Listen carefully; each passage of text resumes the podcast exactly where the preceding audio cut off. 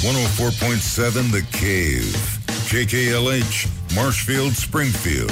A proud member of the Kansas City Chiefs radio network. Touchdown, Kansas City. Now, it's time for Ned Talk. Yeah, it's that time again where we sit around and chat about sports. It's Ned Talk on 104.7 The Cave. Happy Father's Day to everybody out there. Happy Father's Day to Mr. Reynolds. How are Thank you, you? sir. Thank you. Yeah, and happy Father's Day to John Oliver. Happy Father's Day to you too. Happy Father's Day to you as well, Joe. Thank you. Kendall, Marshall, and Holden, did they do anything for you? Uh, yeah, yeah. Actually, I had a- Breakfast in bed? no, no, no, no, no. They're all still sleeping. Are you kidding? They're teenagers. But no, yesterday was great, and I'm sure, I'm sure we'll do something today. So my wife's been great about that. Fantastic. What about you? Any Father's Day plans? No, it's it's pretty much routine as always due to the show here, and then go home and do whatever, putter around. mow the lawn. No, that was done yesterday. I, I mowed my lawn yesterday. Finally, neighbors were all glad about that. well, I'll tell you, I can't speak for you, but in mowing, I I don't I don't dislike mowing the lawn. It's a good way to get out and get some exercise, and uh, you're by yourself. You have chance to mull over things. Yep. It was a bit on the toasty side yesterday. By the time it was all over, excuse me, I was uh, what's known in the sports vernacular as gassed. So, what do you want to start out this week? You want to start that uh, tomorrow's the day when sticky substances start being checked? Sure. and that will happen. It absolutely will happen. There's no question about it. How odd that, from a chronological standpoint, it'll be the first day of summer.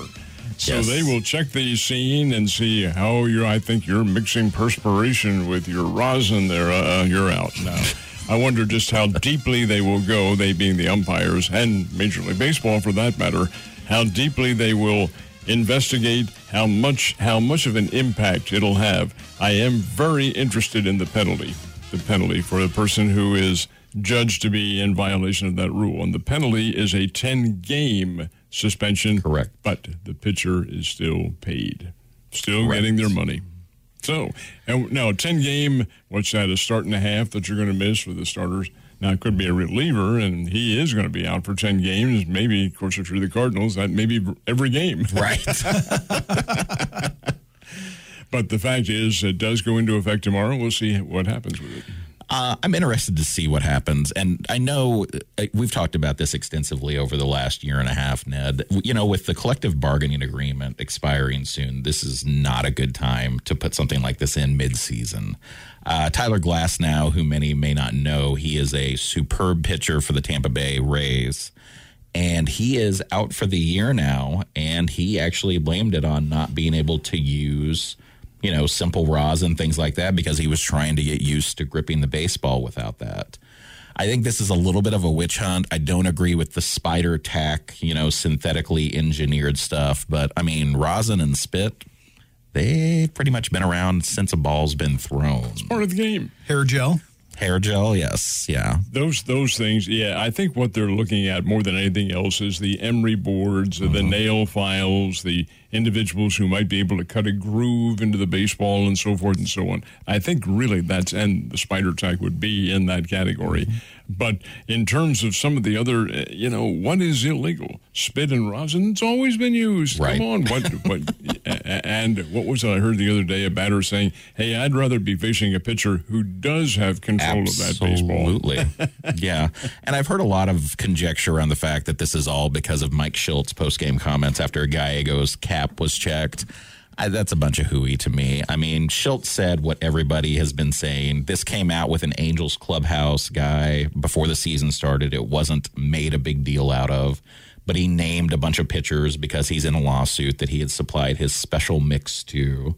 It's not because of Shildt. It's because baseball, as it always does, is trying to quote unquote clean things up, which I think a, a lot of times makes them shoot themselves in their foot. It does. I, I cannot disagree at all, John, with what you say. They they seem to have a knee jerk reaction to whatever happens. I am not a big fan of uh, uh, Rob Manfred at all. No. I, some of the decisions he has placed on Major League Baseball, I think, have been detrimental as opposed to.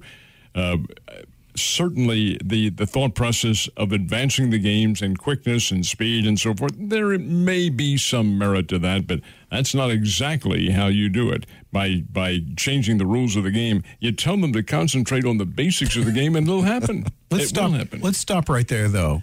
Is this going to speed up the game in any way, shape, or form? of course not. No. No. It's it's another attempt to slow down the game. So you, you have a paradoxical situation from the very man who is imposing this, the commissioner. Does he think this way? No, no, no, no, no. All he is doing is, again, to use the term, it's a knee jerk reaction to somebody's criticism. Well, we're going to solve that problem right here and now. Yeah, okay. There's an interesting statistic. So it's since the advent of the extra inning runner on second rule, the seven inning double headers, and pitchers having to, if they come in in relief, pitch to three batters, game times are up by two minutes. Says it so all, doesn't it? that really says it all to me. This hasn't solved anything. It's just complicated a game more than it needs to be We'll complicated. go back to the original uh, prop, uh, supposition here, and that is that if the basics of the game were concentrated on, if hitters were told to hit the ball, make contact with it, get the base hits, get people on base, advance them, score some runs, instead of going for the blasted long ball every time, and have the pitchers have the pitchers change their game to the point where they're pitching away from the contact and maybe uh, widen the strike zone just a little bit, you have the quicker games. Come on. Well, I, I, I'm going to disagree with you right there, just in the simple fact that I think pitchers need to pitch to contact because that is that's- that's that's that's that's Greg Maddux. Yeah. I mean he very wasn't out there trying to strike guys out. He was trying to throw in that spot where all that guy could do was hit a ground ball to the hmm. second baseman. yeah, I'm, I, that's a misstatement. What I said, what I meant was, yes, pitch to contact because if you widen the strike zone, you're going to pitch to Yes. contact. That's that's just a it's a foregone conclusion. You will have to, and yes, that will make the games a whole lot quicker. You know, by what 10, 15, 20 minutes somewhere around Yeah. there, and get rid of this launch angle crap and all that other stuff that they have here. That doesn't make any sense at all. None. I've seen some really bad swings from guys too, swinging really over the ball. And Oh, it's yeah. it's kind of just an attempt to, you know, like you say, put a ball out, and it's, you know, they're foot over a ball, and it's like I'm going to swing in this spot, and if the ball happens to be there, Right. and that's great, I'll hit it out. I have to disagree with you though, John, on one thing, and that is mm-hmm. Mike Shildt, because a lot of this really started to gain traction after Mike Shildt came out and said some stuff, and there was a story on ESPN today that said that this has always been kind of a gentleman's agreement among managers to not say anything because everybody was doing it. And Shildt, the first one to come out and go, Well, here's the dirty little secret. Everybody's putting stuff on the ball. So I'm going to disagree with you a little bit that Shildt broke a rule there. He, he spoke out of turn. Yeah, I mean that's fair. It did put more of an eye on it, but I know this is going to probably agitate you more. Why didn't this get blown up when the story came out before the season started? Why does it have to be now? Oh, it, because it's a negative story, and we love to jump on negative baseball stories. and everything else. yes. You're listening to Ned Talk on 104.7 The Cave. It's your local live sports talk show. Ned Reynolds, John Oliver, myself. We're talking about sticky stuff on baseballs.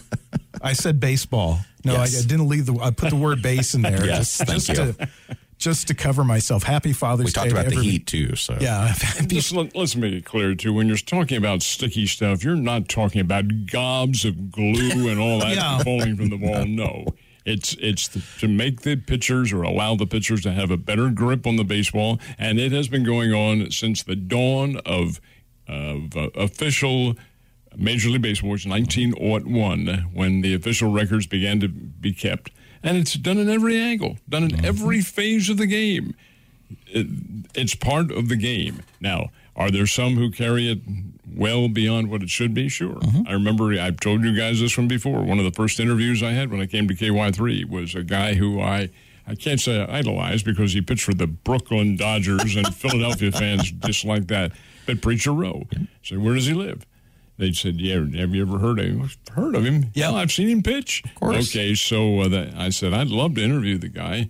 Well, he's just down the road here in West Plains. Down the road, my behind, 110 miles, and this is back in 1967. we go down there, drive down there, and it took know, back then almost three hours to get down there. Found him in the grocery store stocking the shelves. He owned the grocery store. He was the year before that very year before that, which would have been 1966. There was an article, lengthy article in Sports Illustrated back when SI was SI. Yes. It's not now. Uh, about how pitchers doctor the ball, and he's the guy they interviewed because he was a master of that. Heck, he, he was twenty-one and three for the Dodgers in fifty-two or fifty-three. He's already over the hill by then. I, I said, uh, is, "Is all of that true, Mister Roe?" He said, "Oh yeah." He said, "Somebody'd come in, they." I'd be out of the game, and here come, might come Clem Labine or somebody from the bullpen in, and I'd just prepare the ball for him a little bit with my fingernails, and nobody ever. Hey, it's been going on. Come on. I, I think this is a reaction too to the fact that scoring's down, Yes. home runs are down, Mm-hmm. action's down.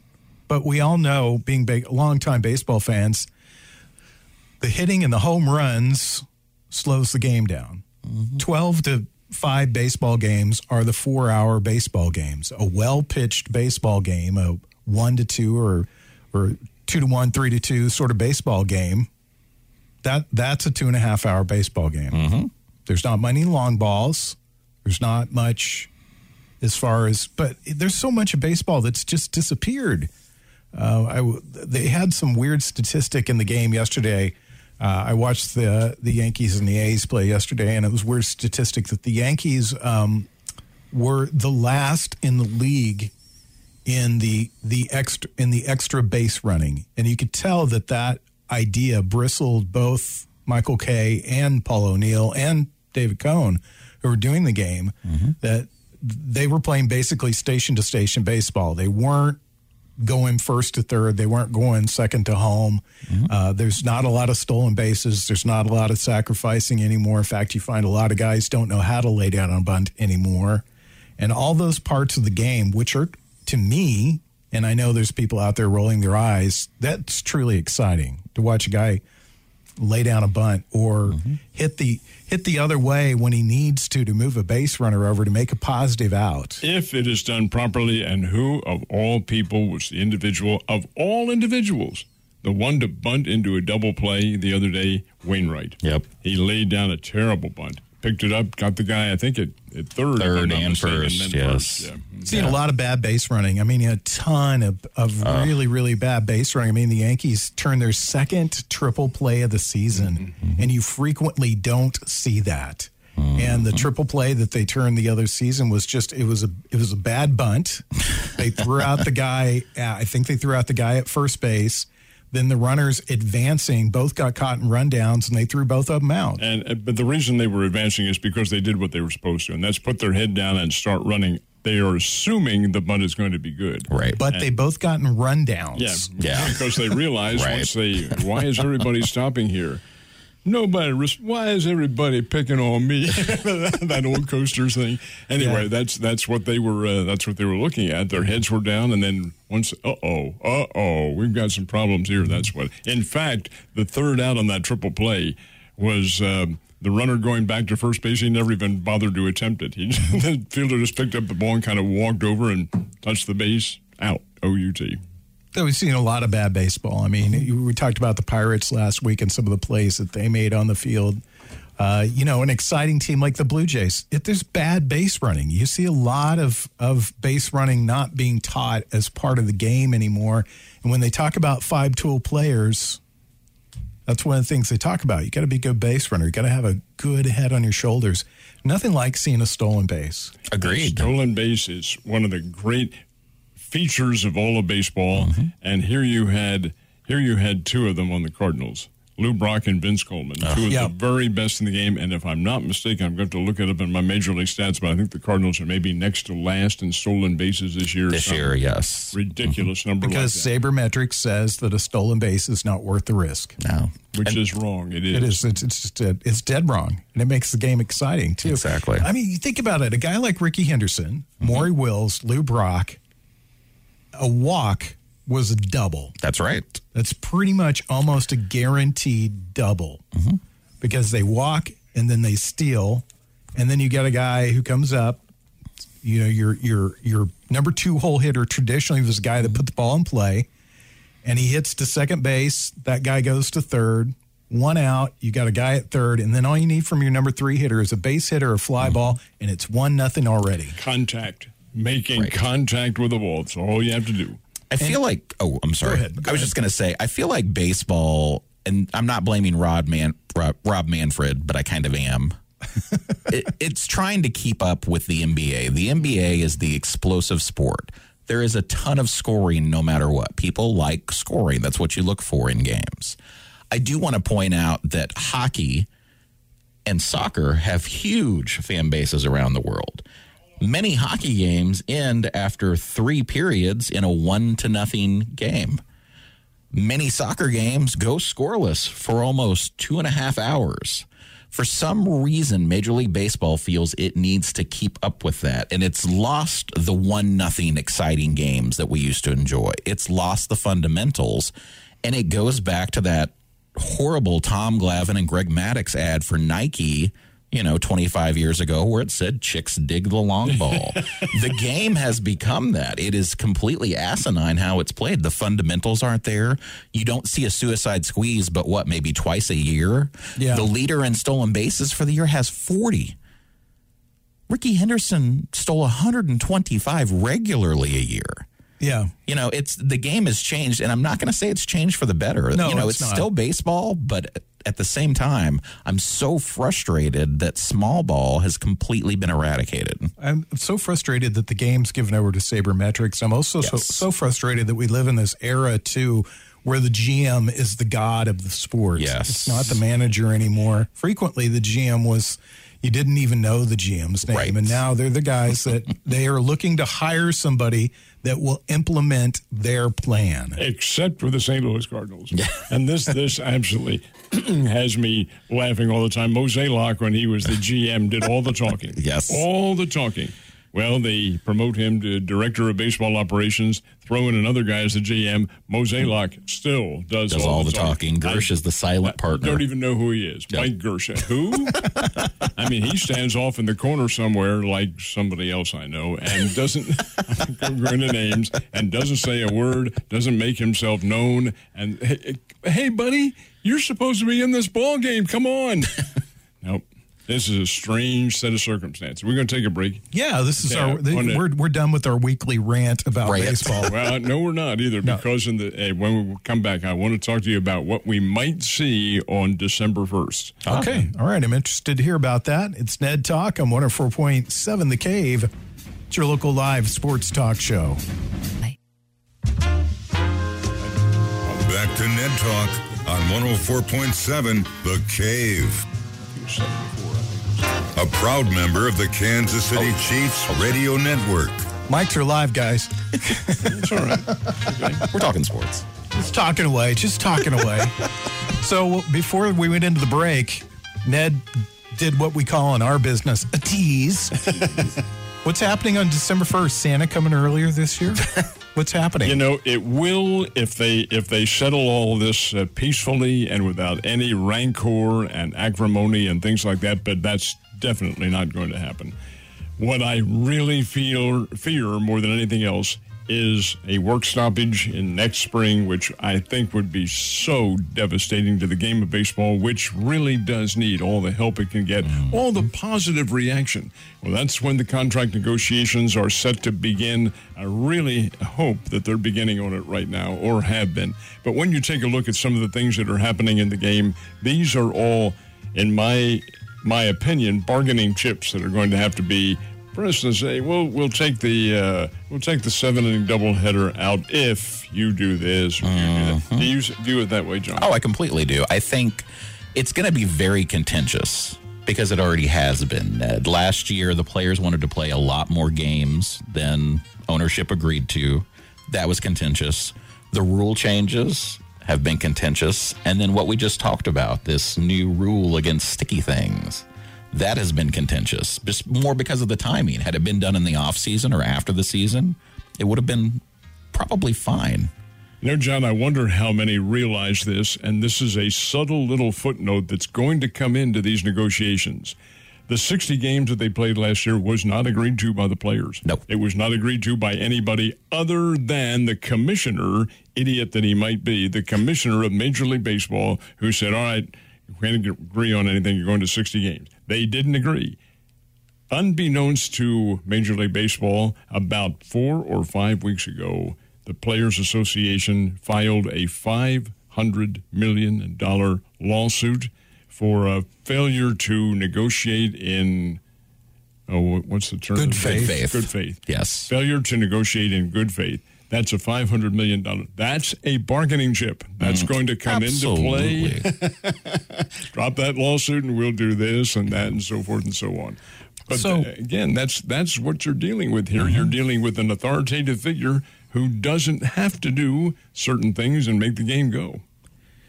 This morning, my wife turned on Field of Dreams, which Yes. is one of my favorite movies. Fantastic film. and she was talking about the scene in the movie when they come out of the, the cornfield and they, they stop for a minute and then they don't care. Mm-hmm. Just run out in the field and start playing. They don't, they want they don't want an explanation. They don't need an explanation. You don't need one as a viewer, Mm-hmm. but you get that joy of somebody playing baseball.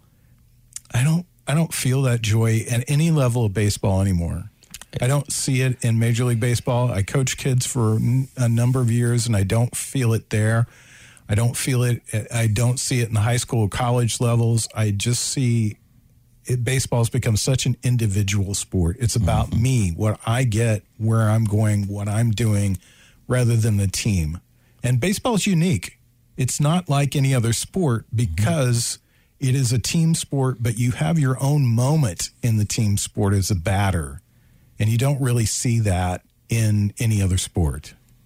Here's the upshot to what you said. And that is what you just described. Is that not a microcosm of our society anymore? Yes, it is.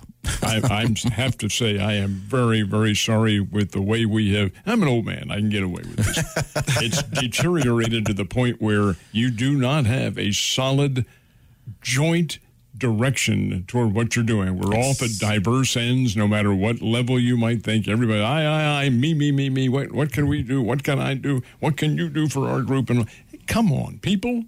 When is when are we going to grow up? Well, there's several ways when or how we will grow up, and none of them is pleasant. Mm-hmm. I'm, in, in fact, a little bit later on, I'm going to get into a historical moment that occurred 83 years ago Tuesday night that I think really brought America together. We'll talk more about that in a second or two.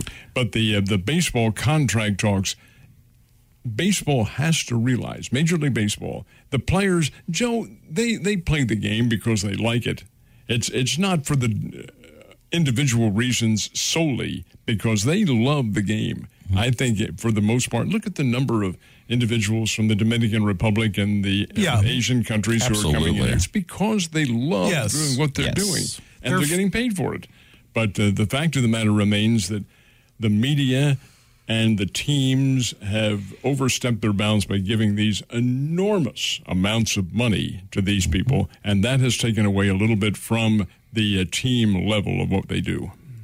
it's hard when you play um, you're in a clubhouse with 25 27 guys and there's one guy that's making 300 million dollars and then there's a bunch of guys who are eh, i'm not weeping for anybody let's Right. let's not weep for anybody here No, no, no. this is a case if it all boils down to everything this is a case of millionaires and billionaires fighting over dollars and cents. It is. And what's that mean to you and I? No, what's that mean to Ned Reynolds? What's that mean to John Oliver? Not a Joe thing. Weston? What's and it mean? that, that is a point, Joe, that we've tried to bring up. They've got they being the officials who run these games, both from a player's and an owner's standpoint, they've got to realize that we as fans don't figure into this at all. That's right. And somewhere, somehow, sometime, that is going to backfire on them. Yeah. It will. And it'll backfire by not a not a unified boycott, just as a hey, who gives a damn? Mm-hmm. I don't going to go anymore. Well, there's fewer and fewer, fewer and fewer kids. There's fewer and fewer. Uh, you know, it was a rite of passage as you grew up playing baseball. You know, getting maybe getting a glove handed down to you, or or going to see. You know, I went. To, my brother's eight years older than I am, so I went to a lot of his games. I thought, I want to do that. I want to play baseball. And then, you know, playing catch with my dad, playing catch with my granddad. Uh, we played wiffle ball in the backyard all the time. we collected baseball cards religiously. And, you know, all that is kind of it. Mm-hmm. There's there's things that we say in the media about you either grow old with your audience or you let your audience pass through you. And in the case of in the case of baseball, it's chosen to grow old with its audience. And you guys indulge me for a childhood story. Sure, absolutely. This is, this is how much in my neighborhood back east, how much baseball meant to us as kids. Mm-hmm. We're 9, 10, 11 years old. We could not get enough of the game uh, because the properties are a whole lot smaller back east and everything is together and so forth. Your backyard where you played was really very small. Okay. We devised a plan. Now, most of the homes back there are double, triple deck, they have 2nd third Yeah. stories, and so forth. My uh, brother, my younger brother, and I devised a plan along with the neighbors in which we would take every single light lamp in the house ah. and put it on the edge of the roof that overhung the and turn them on. And I, it was it was not bright, but it was illuminated. The neighbors, what's wrong? Are- Somebody tried to break in. Is there a fire back here? It was the funniest damn thing you've ever seen. But we, we could play our game. That's right. And we did it every single night. I have a similar story. We had cypress trees on the back of our our lot, and we wanted to play at night. And we would get up in those cypress trees and put a flashlight. Yes. Any anything that we could think of that would give us light, so that we could play. The, there was a park in our neighborhood, and every night after dinner, there was a baseball game in that park. yep. Every every night. That was the way we were back then. We're talking mm-hmm. 50, 60, 70 years ago. But it was a good time. Everybody had fun. Everybody played the game. You had fun doing it. Yes. There weren't the, I'm not knocking them, but there weren't the travel teams as such. Yes, once you became adults, yeah, there were. Uh, Joe's Bar and Grill might have a team uh, that, that played in the uh, industrial league or whatever the case might be. But in terms of the kids playing, no, it's Little League Baseball and that was it. Right. A couple of things to say about this. You know, ba- baseball, obviously, Joe, has been near and dear to our hearts. Yeah. We we, sh- we bonded over that. Yeah. Honestly, when We we, became friends over that. Absolutely. So, you know, when we talk about last year was my last year in youth coaching, um, you've been out for a few years. One of the things that we did that you just don't see much anymore is with our team, I always braced myself for the annual argument with the parents. And I'm not going to get on my soapbox and say all parents are bad, but every year, They are. par- every year, parents would rally and say, We want names on the back of our jerseys this year. And I had to have the same speech prepared every year. We as an organization function as a team. Therefore, you don't have a name on the back of your jersey. The only name on your jersey will be the Pirates because that is our team name. And this way we function as a unit. There's a number to identify you, but you are not greater than the whole. And that was something I prided myself on, and I know you did. Yeah. You know, when we talk about a work stoppage, we're not that far removed from the work stoppage in 1994. We lost a World Series that year. We almost lost the game, and I think people forget about that, how far baseball had fallen. Without Cal Ripken breaking the Iron Man streak of Lou Gehrig, without Sammy Sosa and Mark McGwire's home run chase, which now we look down upon years later, baseball was failing. Another work stoppage to me Could kill it. will be the death sentence. And who brought about the res- restoration of baseball? Justice Sotomayor, uh, now a Supreme Court justice. Had she not exercised the particular clause that she saw there, we still might be on strike. That's right. My God Almighty, that that is just unconscionable to think about. That that grown individuals who are negotiating for the betterment of a sport number one and of the American public number two can't come to some kind of an agreement in which you make compromises. Come on, that's what it's all about. Art Relations. Giamatti, we need you. Yes, We, we, do. lost you too soon. We will have a roundtable discussion. It's going to be about greatest sports rivalries. That's coming up next on Sports Talk with Ned Reynolds on 104.7 The Cave. Back to Ned Talk on 104.7 The Cave. A proud member of the Kansas City Chiefs Radio Network. First day of summer is coming up in just a couple of days, but it's already quite warm. I think it's sweltering. Ned disagrees It with me. isn't sweltering. Come on. It's hot. I got a headache yesterday mowing the yard. I sat inside in the air conditioning all the time. I mean, Eric, I don't, I don't have that outdoor activity like I used to have when I coached. So I'm just, I'm to not, be- a, I'm not acclimated to it. To it. be Right. chronological about it, it occurs, I think, at 11 o'clock tonight. Is- Tonight? is when summer comes in. So happy, mm-hmm. happy Father's Day, happy summer. First, first day Right. of the summer solstice. I did want to talk though about. We were talking earlier about unification, how baseball seems to be individual, and all sports are, for that matter.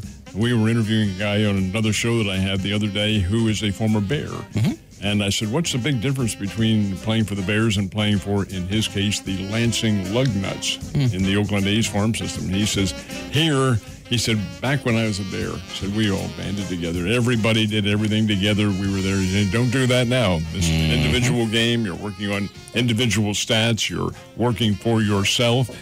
Yeah, there's a level of team atmosphere about it, but it isn't quite the same. Well, all right. That maybe that did exist back in the 1920s and 30s and 40s. But there was an episode that had occurred on Jul- uh, June the 22nd, 1938, which will be 83 years ago, Tuesday night, in which America was unified. And they had whatever capacity at Yankee Stadium was 73, 74,000 for the rematch of a fight, heavyweight fight between the then champion Joe Louis and his challenger, the former heavyweight champion Max Schmeling. It was the second fight between the two of them. The first one they'd had was not a championship fight, mm-hmm. and Louis fell to the canvas for the first time in his career and was knocked out. 12th round. Schmeling knocked him out. This one, there was that factor involved here. And number two, Schmeling, although he was not a member of the Nazi Party, he did represent Adolf Hitler and, and the German regime. He didn't agree with it, didn't have anything to do with it. Politics was not his game, but he nonetheless was uh, a, a great professional fighter and a former world heavyweight champion, but he also fro- was from that country.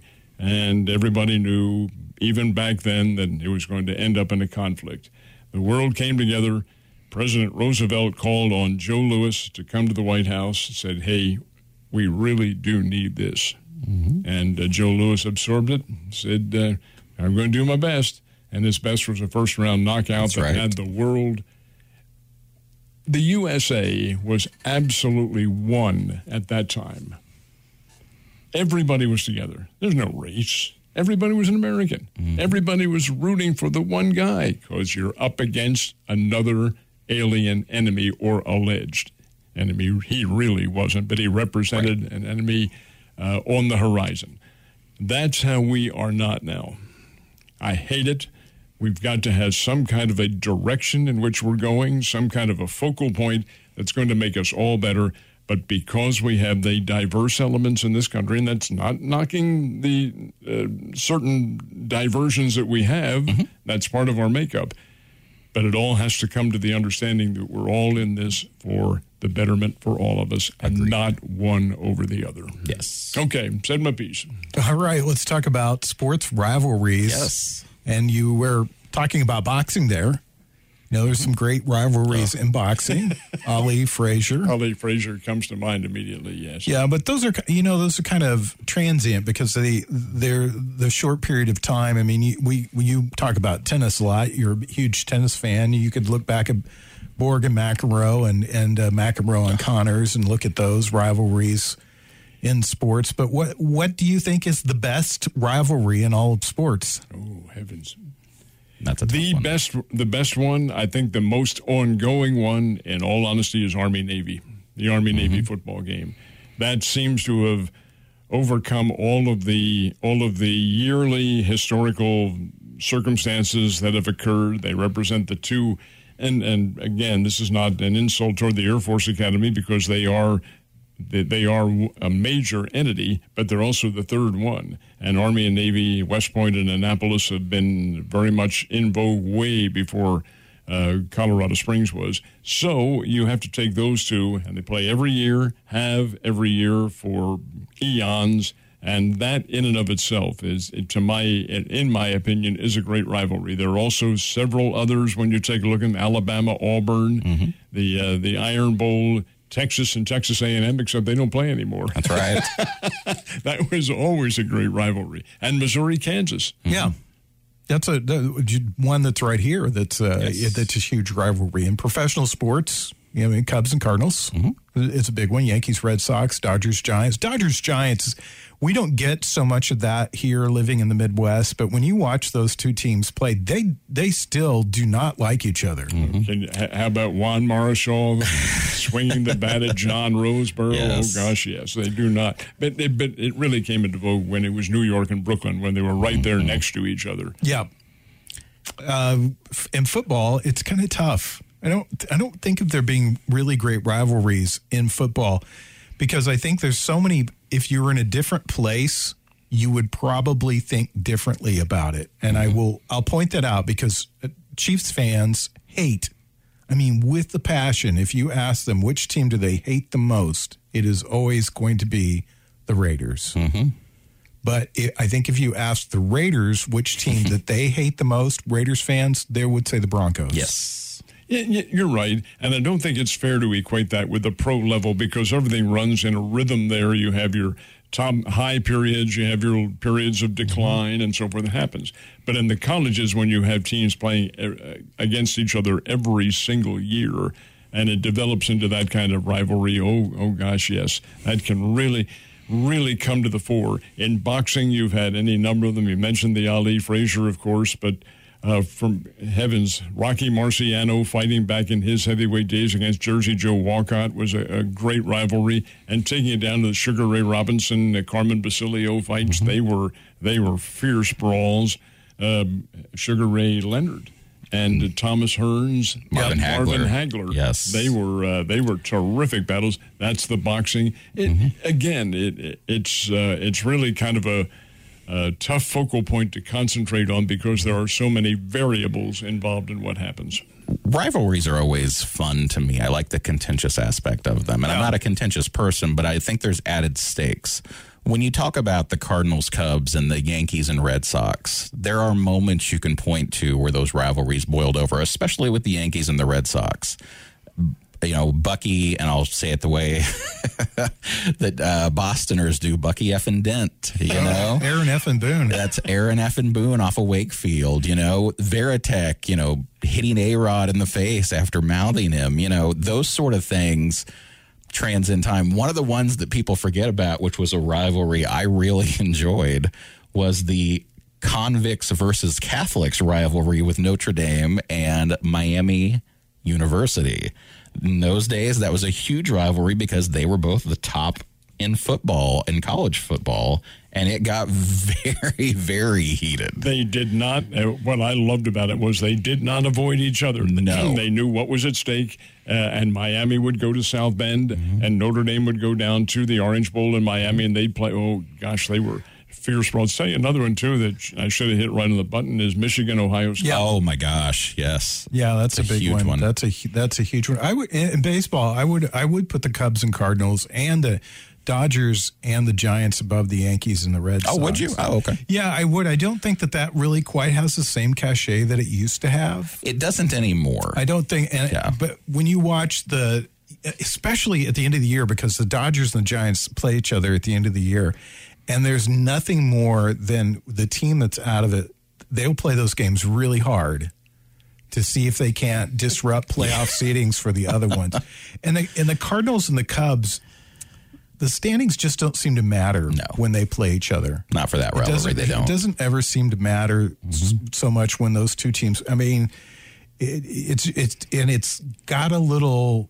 It's a little friendlier than Mm-hmm. Yankees and Red Sox seem to be.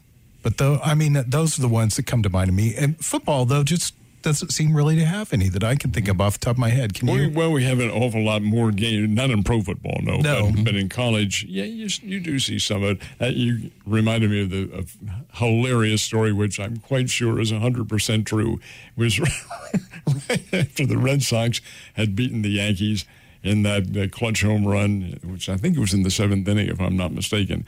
But uh, I, I think I have the right. per- Don Zimmer was Don Yes. Zimmer, the Red Yes. Sox coach. So he packs up his bags.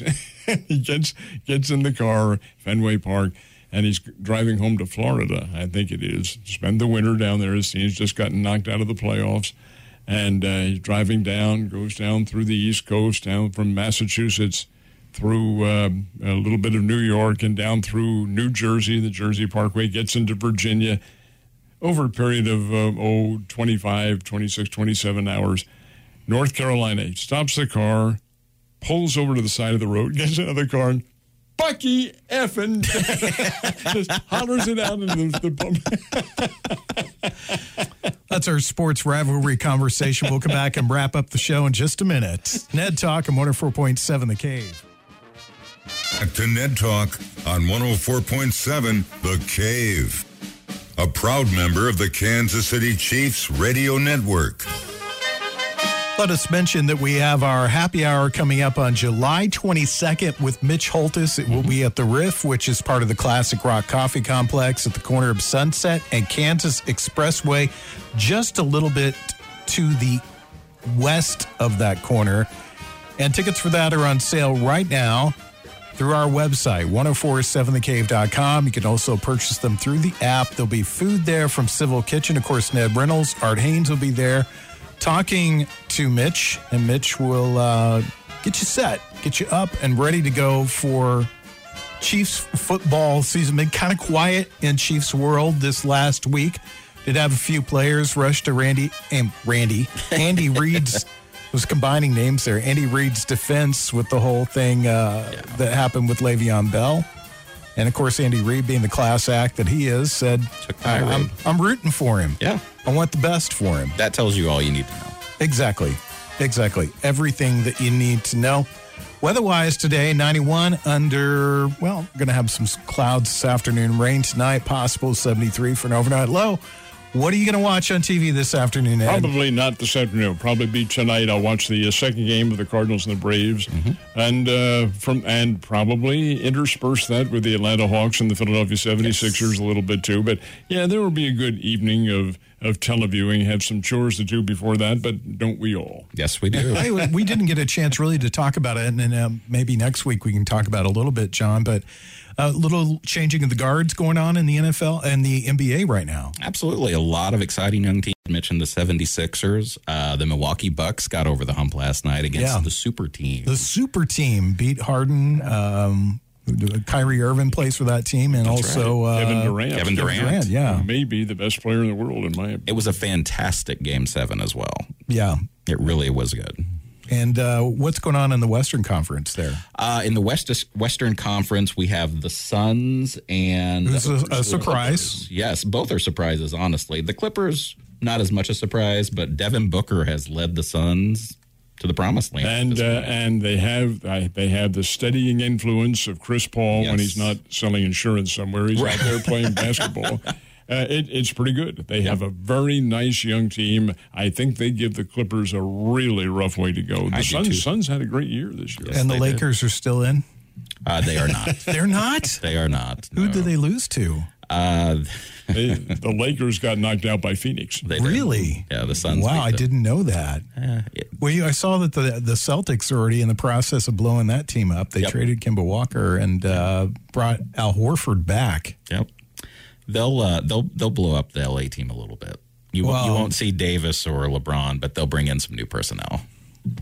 Well, I can't say that I'm unhappy about that because, man, not seeing LeBron James in the championship and no knocking him. He's a polarizing guy when you talk about sports because sometimes I really love him, and then there's other times I'm like, just shut up. Right. He's a great player. He He's is a good- he's a great player. About the fact he's a great player and he is a team leader Yes. with that group. Yeah, he's uh, antagonized a few with his mouth. He needs to be a little bit more calm with that. But it's Anthony Davis who's the catalyst of that team. Yes. If he's not there, and he wasn't, He was not. he was not. That's really hurt them because LeBron cannot carry the team himself. Well, changing of the guard, and that's always exciting when you watch some of these young teams in the It is. NBA and see how that they're doing, and, and it's not the same old, same old. So Be that's sure and good. watch tonight to watch Trae Young. You talk Yeah. about a change in the guard. That kid's exciting. All right, who you rooting for? Uh, I'm rooting for the Hawks, but I'm not going to be upset if the Sixers. You're a closet 76ers fan. Mike, the intern, I'll be on here tomorrow morning. Thank you for asking that too. I, I'm, I come on, I'm neutral. Well, in a sense, I. Whatever. Whatever. All right. We'll be back next week with Ned Talk. Ned, have a happy Father's Day. John, have a happy Father's Day. As well, I want to say thanks to uh, everybody out there for being part of the show and downloading the podcast. Thanks to Mike the intern, Scott Meyer, Corbin Campbell. We'll see you next Sunday at noon for Ned Talk on 104.7 The Cave.